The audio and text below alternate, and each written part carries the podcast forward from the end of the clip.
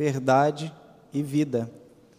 Já algumas semanas nós estamos aqui olhando para os evangelhos e vendo pessoas que foram até o encontro de Cristo no caminho, onde ele estava, pessoas que deixaram tudo para ter esse encontro que é transformador com Cristo.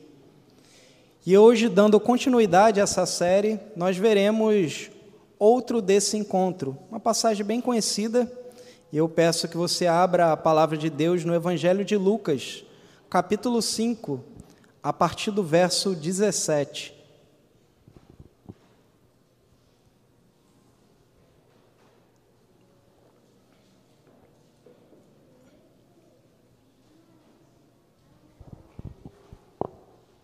Lucas capítulo 5, a partir do verso 17.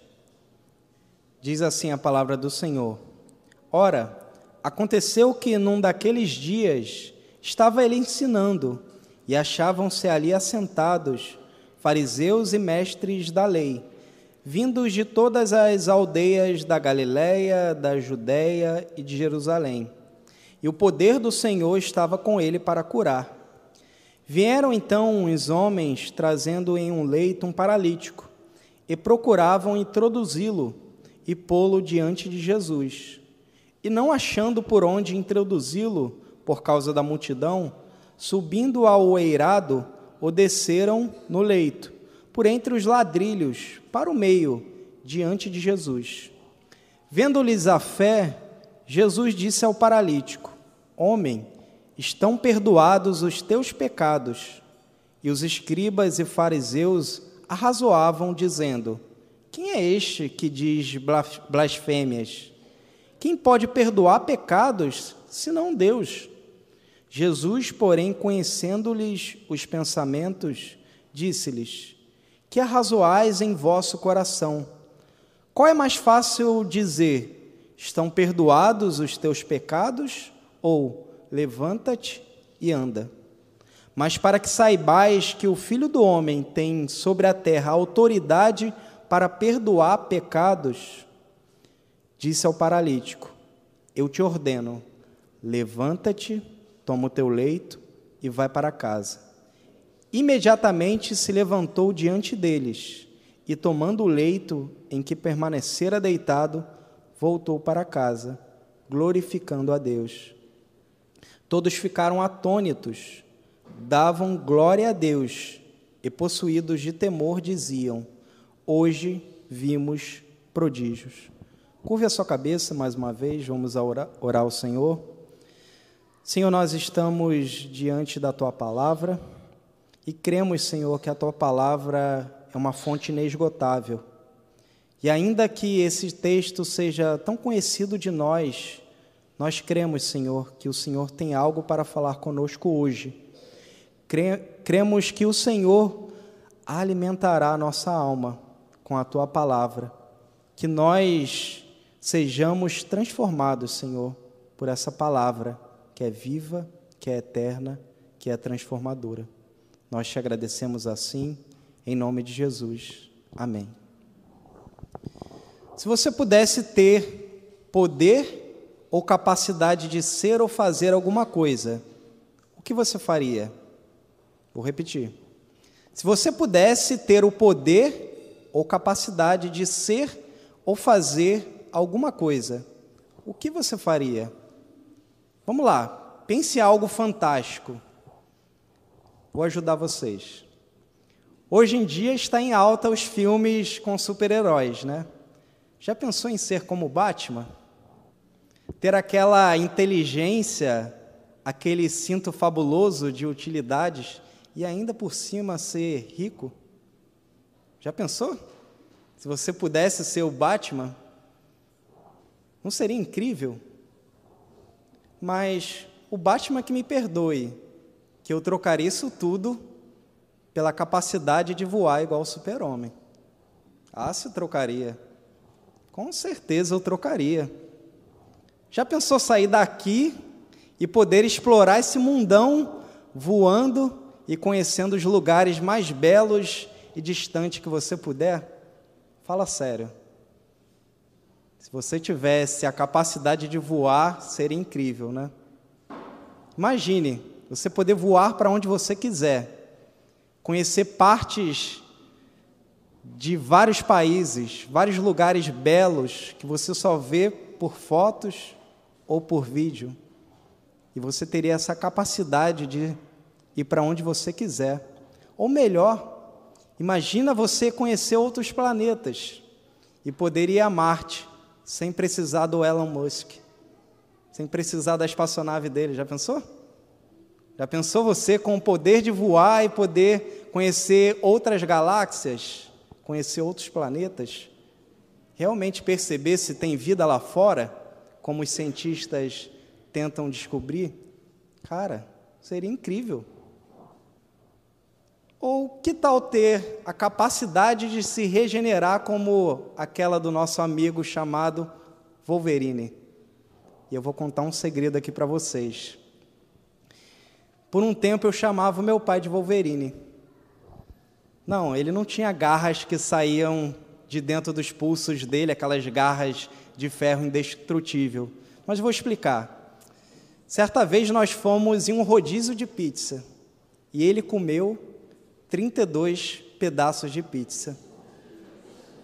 Vai dizer que ele não tinha o poder da regeneração em todo o seu sistema digestivo. Fala sério. 32 pedaços de pizza e nem passar mal. E eu ainda não falei o agravante. Hoje é difícil a gente encontrar, mas naquele período o rodízio era com refrigerante de graça Batata frita de graça e frango a passarinho. Ele não ficou só nas 32 pizzas, não. Mas eu chamava ele de Wolverine não por isso. Tem mais uma coisa. Como muitos aqui sabem, meu pai trabalha com feira e eu passei bastante tempo trabalhando com ele, né? Ele vende, ele tem uma barraca na feira de legumes e nós temos, ele tem uma Kombi específica para poder é, trabalhar, né? aquela Kombi que ele utiliza para o trabalho. E vocês conhecem, né? sabe como é a Kombi. Nós parávamos a Kombi onde a gente ia trabalhar e é aquela questão, tem que ir lá na Kombi descarregar todas as caixas, as mercadorias para para fora para arrumar e tal, e tem vezes que o cliente pede alguma coisa, a gente tem que entrar na Kombi rapidamente para tirar alguma coisa e voltar. E você conhece a Kombi, sabe que ela tem uma certa altitude, né? Vai dizer que você também já não pegou aquela Kombi pirata para ir Madureira. Confessa o seu pecado. Você já pegou essa Kombi pirata, né? Você sabe como é a Kombi, como é entrar, como é difícil entrar dentro de uma Kombi, ainda mais com rapidez. Pois bem, a gente tinha que fazer isso, né? E voltar de dentro da Kombi com uma certa rapidez. E não foram poucas as vezes que nesse entra e sai, meu pai bateu com a cabeça na Kombi. Sabe aquela quina da Kombi ali quando você entra? Ele bateu com a cabeça. Só que teve uma certa vez que ele foi entrar com tanta rapidez que ele bateu a cabeça que fez aquele barulho bem forte, ele bateu a cabeça na quina e eu falei: pronto, abriu a cabeça. Já era, vou ter que levar ele para o hospital, a testa abriu, vai ter que tomar ponto. E eu saí correndo preocupado com ele, se ele tinha aberto a cabeça. E para minha surpresa, sabe o que aconteceu? A Kombi amassou. Agora vocês entendem porque eu chamo ele de Wolverine, né? Eu olhei para aquilo eu fiquei abismado. Eu falei, que isso? Ele era para estar tá caído no chão e quem amassa é a Kombi. Eu falei, meu pai é o Wolverine. Não é possível. Entenderam, né? Porque eu chamo ele de Wolverine. Poder. Uma palavrinha tão pequena, mas que é tão poderosa. Homens dão as suas vidas em troca de poder. Nas mãos certas, traz alegria, prosperidade, bonança, mas nas mãos erradas, traz tristeza, morte e destruição. Hoje, o texto que nós lemos tem como tema principal o poder. Mas não é um poderzinho pequeno como o do Batman. Não é um poder insignificante como o poder do Superman e nem o poder do Wolverine. É um poder único. Um poder que é cheio de compaixão. Hoje nós veremos como tema o maravilhoso poder de Jesus. Essa é uma história muito conhecida, né? A história do paralítico que é levado por seus amigos até Jesus. Mas através dessa história, nós veremos que Jesus é o único que tem poder para perdoar pecados e curar aqueles que estão incapacitados. Vou repetir. Nessa história que nós lemos, nós veremos que Jesus é o único que tem poder para perdoar pecados e curar aqueles que estão incapacitados. E nós vamos ver isso através de três verdades fundamentais que essa história nos apresenta. Então vamos lá, vamos para a primeira verdade. Ela se encontra do verso 17 ao verso 19. É a verdade de que nós podemos levar os incapacitados a Jesus. Veja, do ponto de vista do sermão, esse era para ser o ponto final. Essa já é a parte evangelística que nós conhecemos. Mas o texto começa nessa ordem. O texto começa apresentando isso. Olha como o texto começa. Ora, aconteceu que num daqueles dias estava ele, ele quem? Jesus, ensinando, e achavam-se ali assentados fariseus e mestres da lei, vindos de todas as aldeias da Galiléia, da Judéia e de Jerusalém. Veja, Jesus está aqui, segundo o Evangelho de Marcos, ele está em Cafarnaum, na sua casa.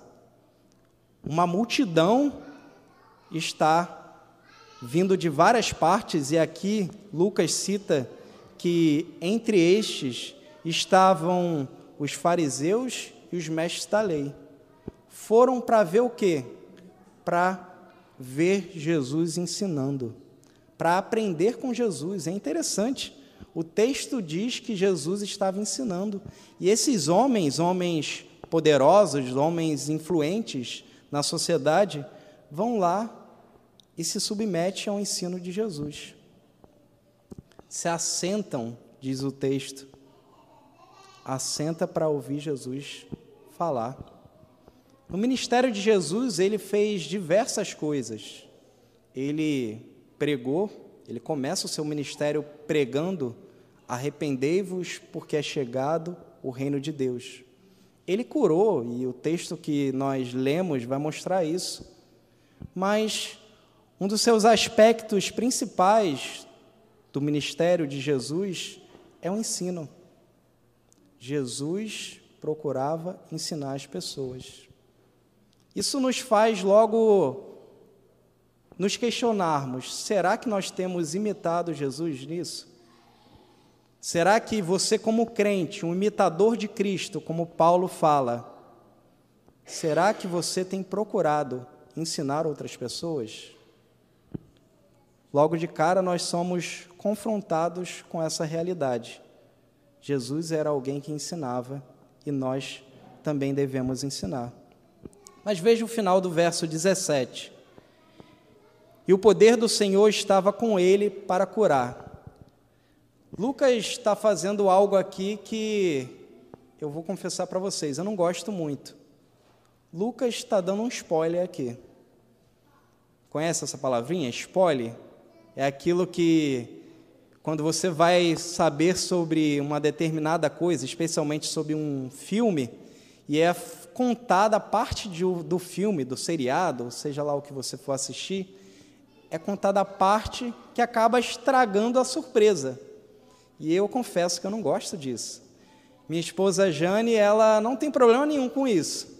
Então, quando nós nos conhecemos, ela queria me mostrar que, olha aqui, ó, sobre esse filme. Eu, Jane, não me mostra isso vai perder a graça. Para mim, perde a graça quando você recebe o spoiler.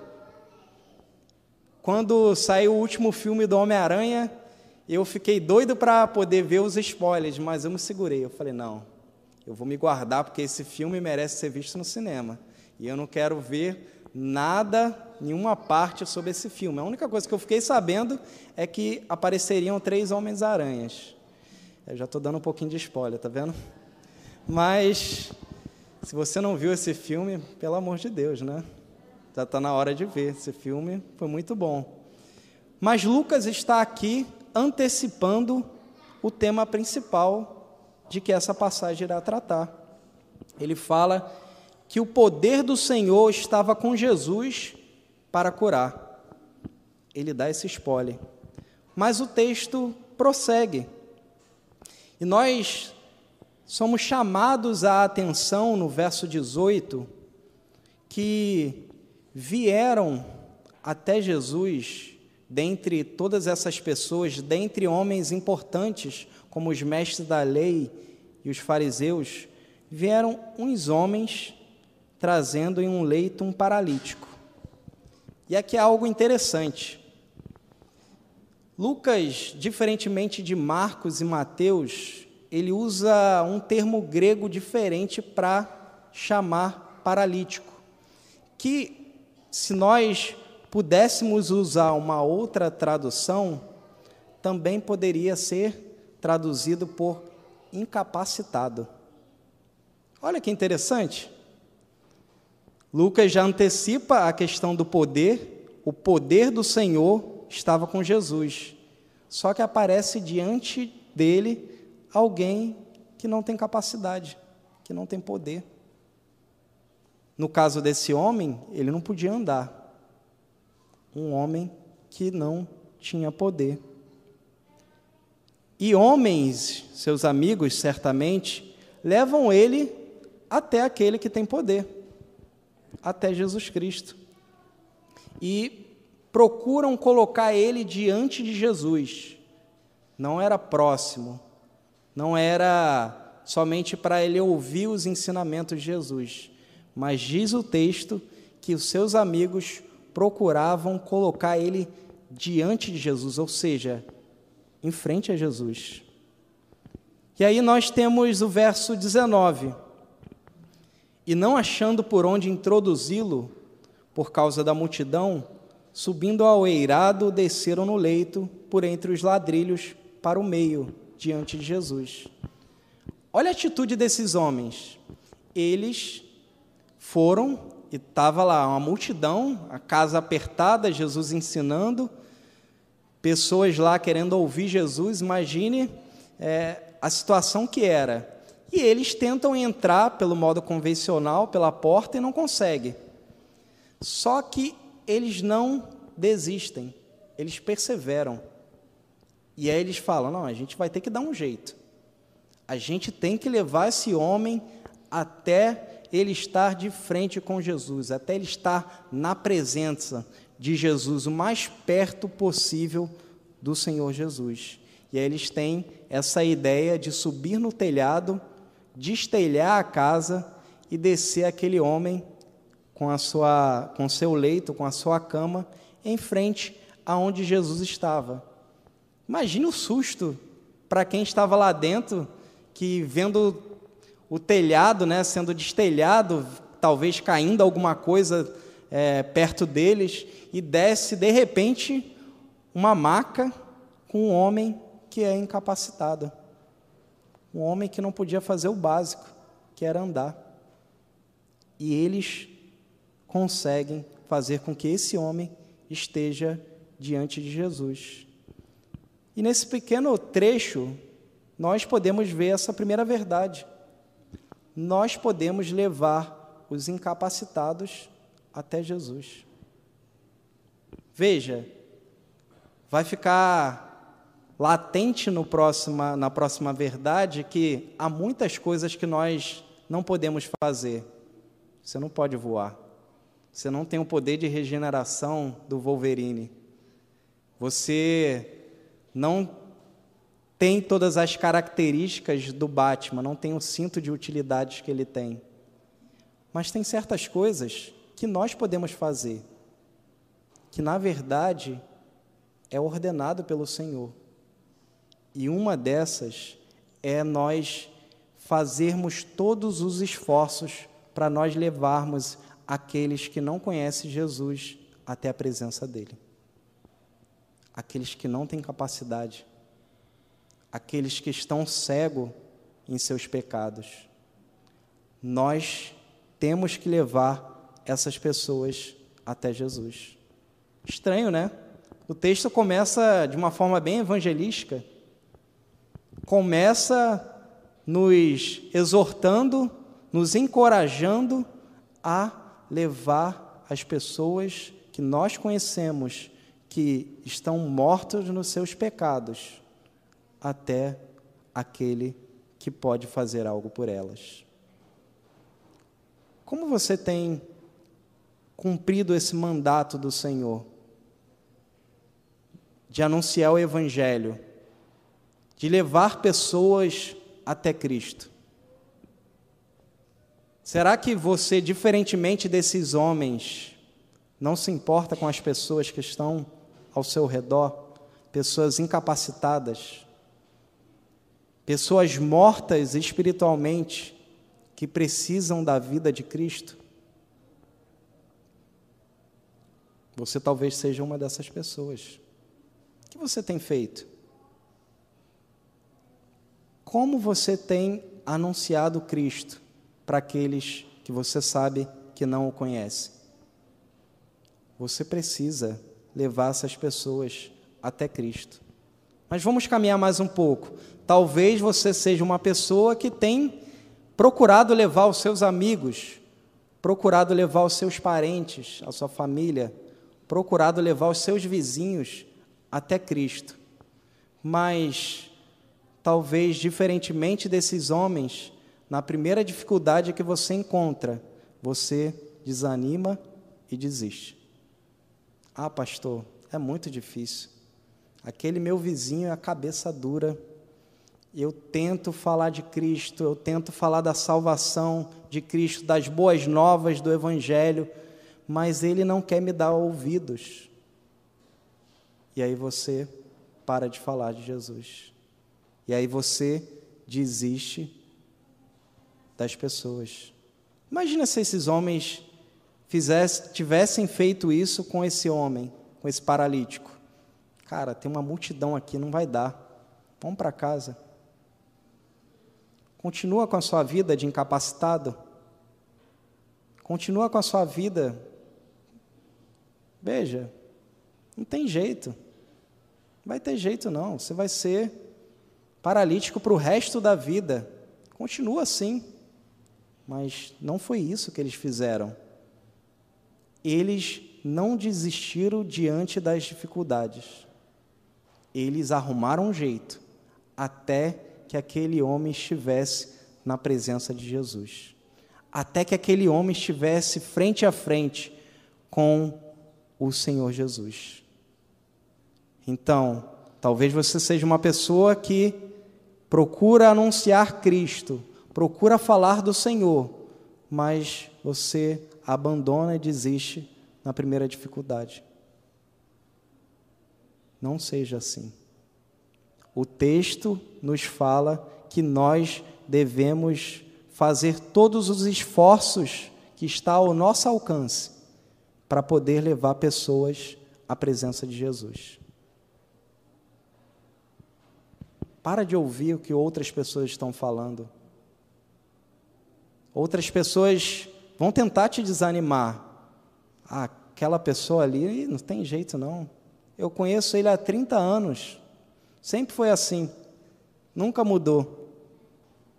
Que evangelho é esse? Para você deixar de crer que Cristo pode transformar as pessoas. Então, continua. Se você tem feito esforços para anunciar Cristo, para levar pessoas a Cristo, continua, porque Cristo pode transformar a vida delas. Não está na sua capacidade de transformar. O que está na sua capacidade, o que você pode fazer é levar elas a Cristo. E Cristo faz o resto. Às vezes é simples, irmãos. Às vezes é fazer um convite. Eu hoje estou aqui porque eu sou fruto de alguém que falou: Rodrigo, vamos na igreja? Vamos no culto, cultuar o Senhor comigo? Eu vamos. E Deus transformou a minha vida. Uma atitude simples. Ele já havia me, me chamado umas duas vezes, eu falei, não, depois eu vou. Mas ele insistiu. E hoje eu estou aqui porque teve uma pessoa que me convidou e me mostrou o caminho e me levou até Cristo. E Cristo transformou a minha vida. Talvez sua história seja assim. Mas o fato é que nós precisamos levar aqueles que não têm capacidade aqueles que estão cegos pelos seus próprios pecados, aqueles que são inimigos de Deus, até a presença do próprio Cristo, porque Ele irá transformar essas pessoas. Ele tem poder para isso. Então, a primeira verdade é que nós podemos levar os incapacitados a Jesus. Mas veja, a gente pode também fazer uma boa aplicação acerca dessa primeira parte nós também, em relação à nossa própria vida, temos que fazer esforços para estar na presença desse Jesus. O que eu quero dizer por isso? Deus não vai orar por você. É você que tem que orar. É você que tem que orar. Ninguém vai fazer isso no seu lugar. Então, tá difícil? Continua. Está difícil? Persevera. Você que tem que orar, você que tem que separar um tempo para ler a palavra de Deus. É você.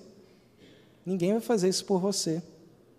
Você tem capacidade de fazer isso. Deus te deu isso.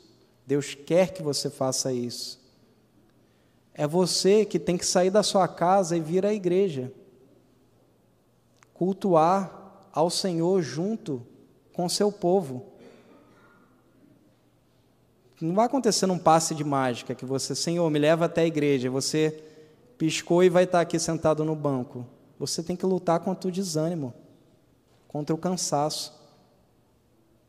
Você foi capacitado pelo Senhor para isso. E só você pode fazer isso. Ninguém pode fazer no seu lugar. Mas vamos seguir. Há uma segunda verdade ainda, do verso 20 ao verso 24. É a verdade que Jesus é o único que tem poder para salvar os incapacitados. Veja que no verso 20 está o resultado dos esforços desses amigos. Jesus olha para isso. Jesus fala assim: vendo-lhes a fé, Jesus disse ao paralítico: Homem, estão perdoados os teus pecados. Ou seja, no Senhor os esforços não são em vão. O Senhor olha para a fé daqueles homens. O Senhor há de olhar para a sua fé, o seu esforço, em prol daquele que você quer que seja, que seja alcançado pelo poder do Senhor.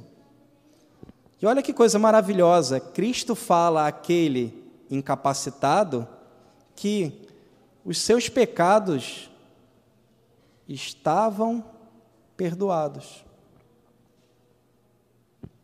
Cristo perdoou o pecado dele. Cristo tira as amarras da paralisia, primeiramente do pecado daquele homem a incapacidade, a cegueira do pecado é removida pelo próprio Senhor. O Senhor começa dando isso a ele. Os seus pecados estão perdoados. E aí surge uma questão, surge uma dificuldade, uma controvérsia. Aqueles mesmos mestres da lei, que aqui no verso 21 é chamado dos escribas, e os fariseus, diz o texto que eles falavam para si mesmo: quem é este que diz blasfêmias? Quem pode perdoar pecados senão Deus? Veja, para os judeus, era impossível alguém perdoar pecados se não fosse o próprio Deus. Ninguém tinha essa autoridade e esse poder para perdoar pecados. Era somente o próprio Deus que poderia fazer isso. E eles começam a resmungar no seu coração. Quem é esse cara? Ele está blasfemando, isso é uma coisa terrível que ele está fazendo. Ele está dizendo que aquele homem teve os seus pecados perdoados, que ele, através de uma declaração, fez com que ele, esse homem, agora fosse perdoado dos seus pecados. Quem é esse? Só Deus que pode perdoar os pecados. Só que o verso 22 aparece algo surpreendente aqui. Diz o texto que Jesus conhece os pensamentos deles. Isso quer dizer que eles não tinham pronunciado isso. Eles estavam na sua mente, no seu coração, pensando: pô, quem é esse aí? Quem é esse que pensa? E é interessante que eles vêm de um modo positivo, eles se assentam para aprender de Jesus, mas chega um determinado momento que eles falam assim: oh, pô, peraí, Aí não, aí ele foi longe demais. Tudo bem, tudo que ele tem falado aqui, a gente tem aprendido, é importante, mas perdoar pecados? Não. Esse Jesus foi longe demais. Será que nós não temos nutrido uma atitude assim, como desses mestres da lei e fariseus?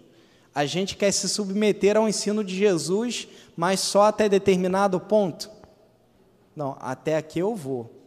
Aqui, Jesus, aí já é demais para mim. Isso aí não. Isso aí eu não posso. Isso eu não posso concordar, não. Será que nós não começamos bem, mas no nosso coração nós temos nutrido uma discordância com o próprio Jesus? Poxa, se fosse eu, eu não ia fazer dessa forma. Olha o que, que Jesus está fazendo na vida daquela pessoa. Não, se fosse eu, eu não faria isso, não. Eu faria diferente. Nós não podemos fazer isso.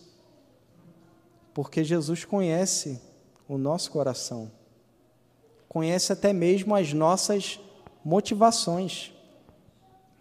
Então, Ele sabe se você tem aceitado o ensino dele de bom grado ou você tem nutrido no seu coração um coração questionador ao próprio Senhor do conhecimento? Ele sabe. Eu não tenho como saber. E aqui fica bem diferente, né, o que a gente pode e o que a gente não pode. Eu não posso saber sobre isso. Eu não posso saber o que você nutre lá no seu coração, no seu íntimo. Mas esse que está aqui, ele sabe. Ele te conhece por completo. Ele sabe as suas motivações e ele conhece os seus pensamentos. E Jesus faz um, coloca um dilema diante deles. Qual é mais fácil dizer? Estes perdoados os teus pecados ou levanta-te e anda? E aí, qual é mais fácil? É mais fácil para Jesus perdoar pecado ou curar o paralítico? O que vocês acham? Coloquei vocês num dilema também? E aí? Qual é mais fácil? Veja, olhando do ponto de vista humano, era muito mais fácil perdoar pecados. Por quê? Porque perdoar pecados não tinha como você saber se ele realmente tinha perdoado os pecados, se os pecados daquele homem tinham sido removidos ou não. Como é que ele, as pessoas iam saber disso? Olhando dessa perspectiva, então, curar um paralítico era muito mais difícil, porque estaria ali diante dos olhos dele, diante de todo mundo vendo: caramba, o paralítico andou. Mas perdoar pecado, quem saberia? Mas isso é só dessa perspectiva, porque para Jesus não tem mais fácil ou mais difícil. O poder dele é suficiente para as duas coisas. O poder dele é suficiente tanto para perdoar pecados, como para curar aqueles incapacitados, curar aqueles que não conseguem caminhar com as suas próprias pernas. Para Jesus não haverá impossíveis. Ele é o Senhor de todo o poder. E aí no verso 24 ele diz: Mas para que saibais que o Filho do Homem tem sobre a terra autoridade para perdoar pecados, ele diz ao incapacitado: Eu te ordeno, levanta-te, toma o teu leito e vai para casa. Ele perdoa o pecado desse homem e ele cura esse homem. Jesus faz isso. E é interessante que no verso 24, tem um título aqui. Ele se autodenomina como o filho do homem. Alguém sabe o que, que significa ser o filho do homem? Certamente vocês já ouviram esse termo nos evangelhos, mas será que Jesus cunhou esse termo, inventou esse termo na hora? Será? Jesus está falando aqui se referindo especificamente a Daniel 7, Daniel capítulo 7, que fala desse filho do homem, uma figura que viria para julgar toda a terra, julgar todo o universo. E os judeus do período de Jesus sabiam sobre esse filho do homem, certamente eles conheciam o livro de Daniel. Só que eles, o que eles não sabiam, eles achavam que essa figura, esse Messias que viria, ele somente julgaria as pessoas, seria o juiz. Mas Jesus fala: não. Eu, como o filho do homem, como o juiz de toda a terra, eu tenho autoridade para perdoar pecados. Ninguém mais tinha essa autoridade. Ninguém mais tinha esse poder. É um poder único, uma autoridade única, que somente o Filho de Deus tem. Somente o Senhor tem essa autoridade. Somente o Senhor pode salvar aqueles que são incapacitados. Somente Cristo. Não adianta procurar salvação em outro lugar.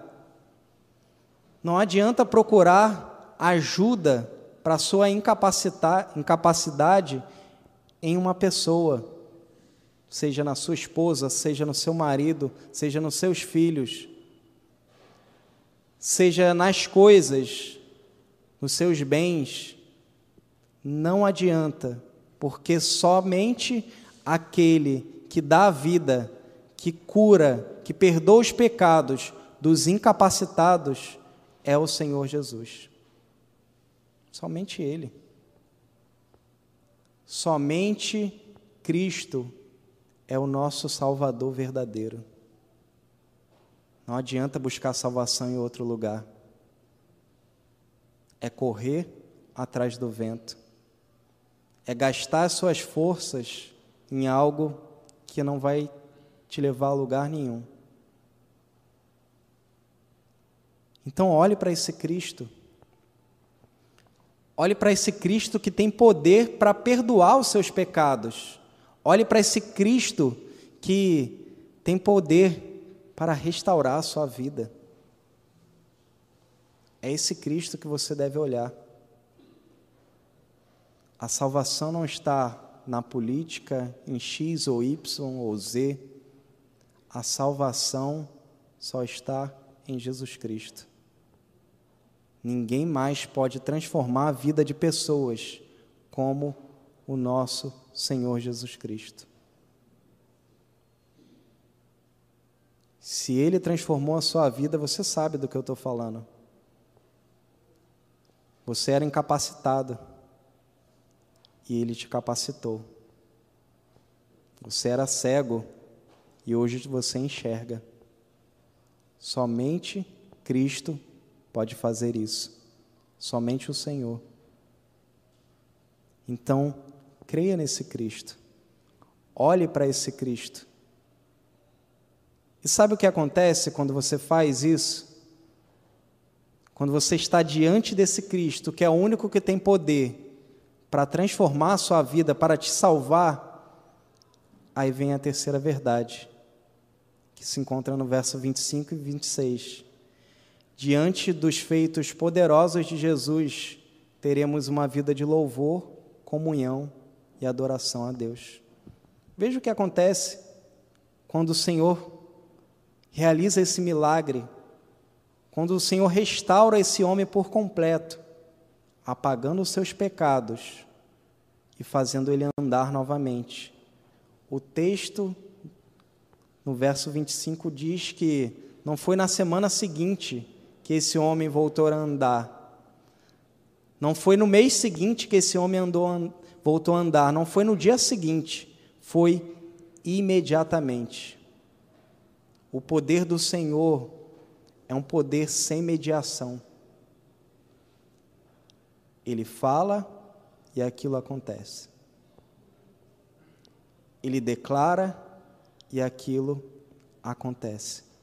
Ele declarou: seus pecados foram perdoados, e ele foi perdoado. Ele declarou: levanta e anda, aquele homem andou. Ele declara sobre a sua vida que se você se arrepender dos seus pecados e crer nele, você tem a vida eterna. Isso vai acontecer imediatamente no momento que você coloca toda a sua fé em Jesus Cristo. E o resultado disso é que esse homem, ele vai embora para sua casa glorificando a Deus. Uma vida de louvor, uma vida de adoração, uma vida que se rende aos pés do Senhor, uma vida de gratidão, sabendo quem fez aquilo por ele. É isso que acontece com os incapacitados que estão diante de Cristo. Eles são capacitados a viver uma vida de comunhão com o seu Senhor. Uma vida de alegria, uma vida de louvor. E o verso 26 diz assim: Todos ficaram atônitos essa palavra aqui também, lá no termo grego, sabe qual é a palavra? Êxtase. Sugestiva, né, a palavra? Todos ficaram em êxtase, ou seja, todos ficaram maravilhados com o que Jesus fez, com quem Ele é. E o texto diz: davam glória a Deus, possuídos de temor, e eles reconheciam: hoje vimos prodígios quando você é levado até Cristo e Ele transforma a sua vida, a sua vida tem que ser uma vida de louvor, comunhão e adoração com Ele. Ele te capacita para isso. Antes você não podia. Mas quando você vai até esse Cristo, Ele transforma a sua vida de tal maneira que ainda que você não tenha nada e só carregue um leito, você tem tudo, porque você tem Cristo. É uma vida de alegria. E alegria em comunidade. Aqui diz que todos os que estavam ali presentes também ficaram maravilhados e louvaram a esse Deus. Eles puderam testemunhar: nós vimos prodígios hoje aqui. E é assim que tem que acontecer quando nós levamos pessoas até a presença desse Jesus. Nós devemos ficar maravilhados com o que Cristo faz nessas pessoas.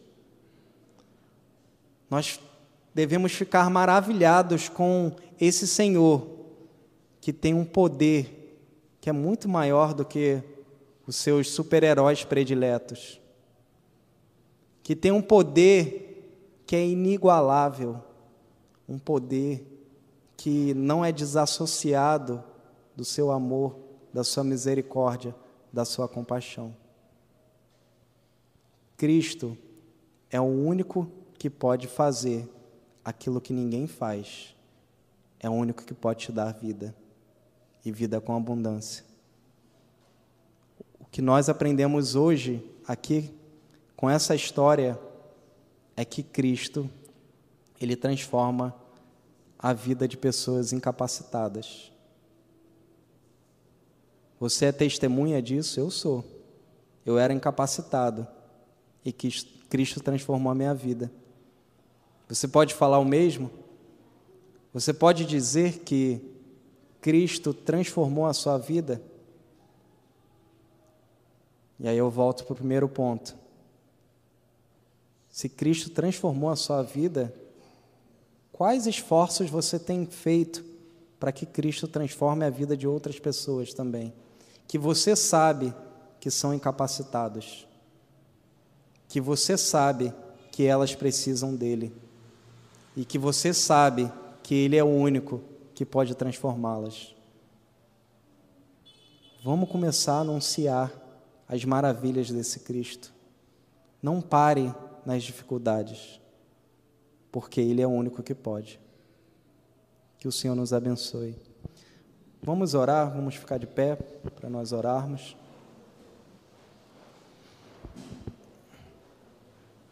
Senhor, nós te louvamos te louvamos porque o Senhor é um Deus que tem todo o poder, mas não é um poder de um tirano, não é um poder que é utilizado somente para se amostrar, mas é um poder amoroso, um poder que olha com compaixão para aqueles que não têm poder, que não têm capacidade. O Senhor olha para nós, incapacitados. O Senhor olha para nós, que somos carentes da tua graça, e o Senhor transforma as nossas vidas. Nós queremos fazer como esse homem, ter uma vida de glórias ao Senhor, um relacionamento tão profundo que a nossa vida reflita a glória do Senhor, reflita aquilo que Cristo fez em nós e que todos possam ver. Nos ajuda, Senhor, nós não pararmos nas primeiras dificuldades de levar pessoas a Cristo. O Senhor nos chama, o Senhor declara que o Senhor tem todo o poder sobre o céu e a terra e que nós precisamos ir e fazer discípulos de toda a nação o Senhor diz que é no teu poder que nós poderemos evangelizar e anunciar as boas novas, porque é o Senhor que transforma vidas. Obrigado, Senhor. Obrigado porque se dependesse de nós, nós estávamos perdidos. Continuaríamos sendo incapacitados. Continuaríamos sendo paralíticos espirituais mas o Senhor nos deu vida.